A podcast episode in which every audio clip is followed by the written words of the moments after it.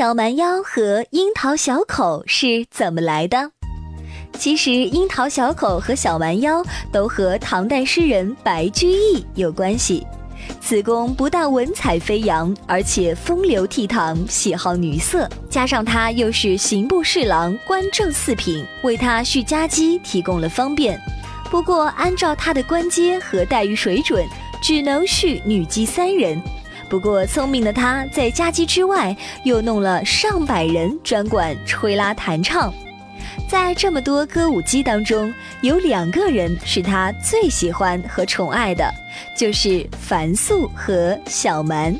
樊素的口小巧鲜艳，如同樱桃；小蛮的腰柔弱纤细，如同杨柳。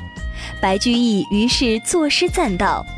樱桃樊素口，杨柳小蛮腰。从那以后，人们就形容细腰女子为小蛮腰，小嘴女子为樱桃口了，流传至今，成为描写美丽女子的必用词语。小蛮腰还延伸出了很多其他的相关内容，比如形容女子的靴子叫小蛮靴，形容女子衣服叫小蛮衣。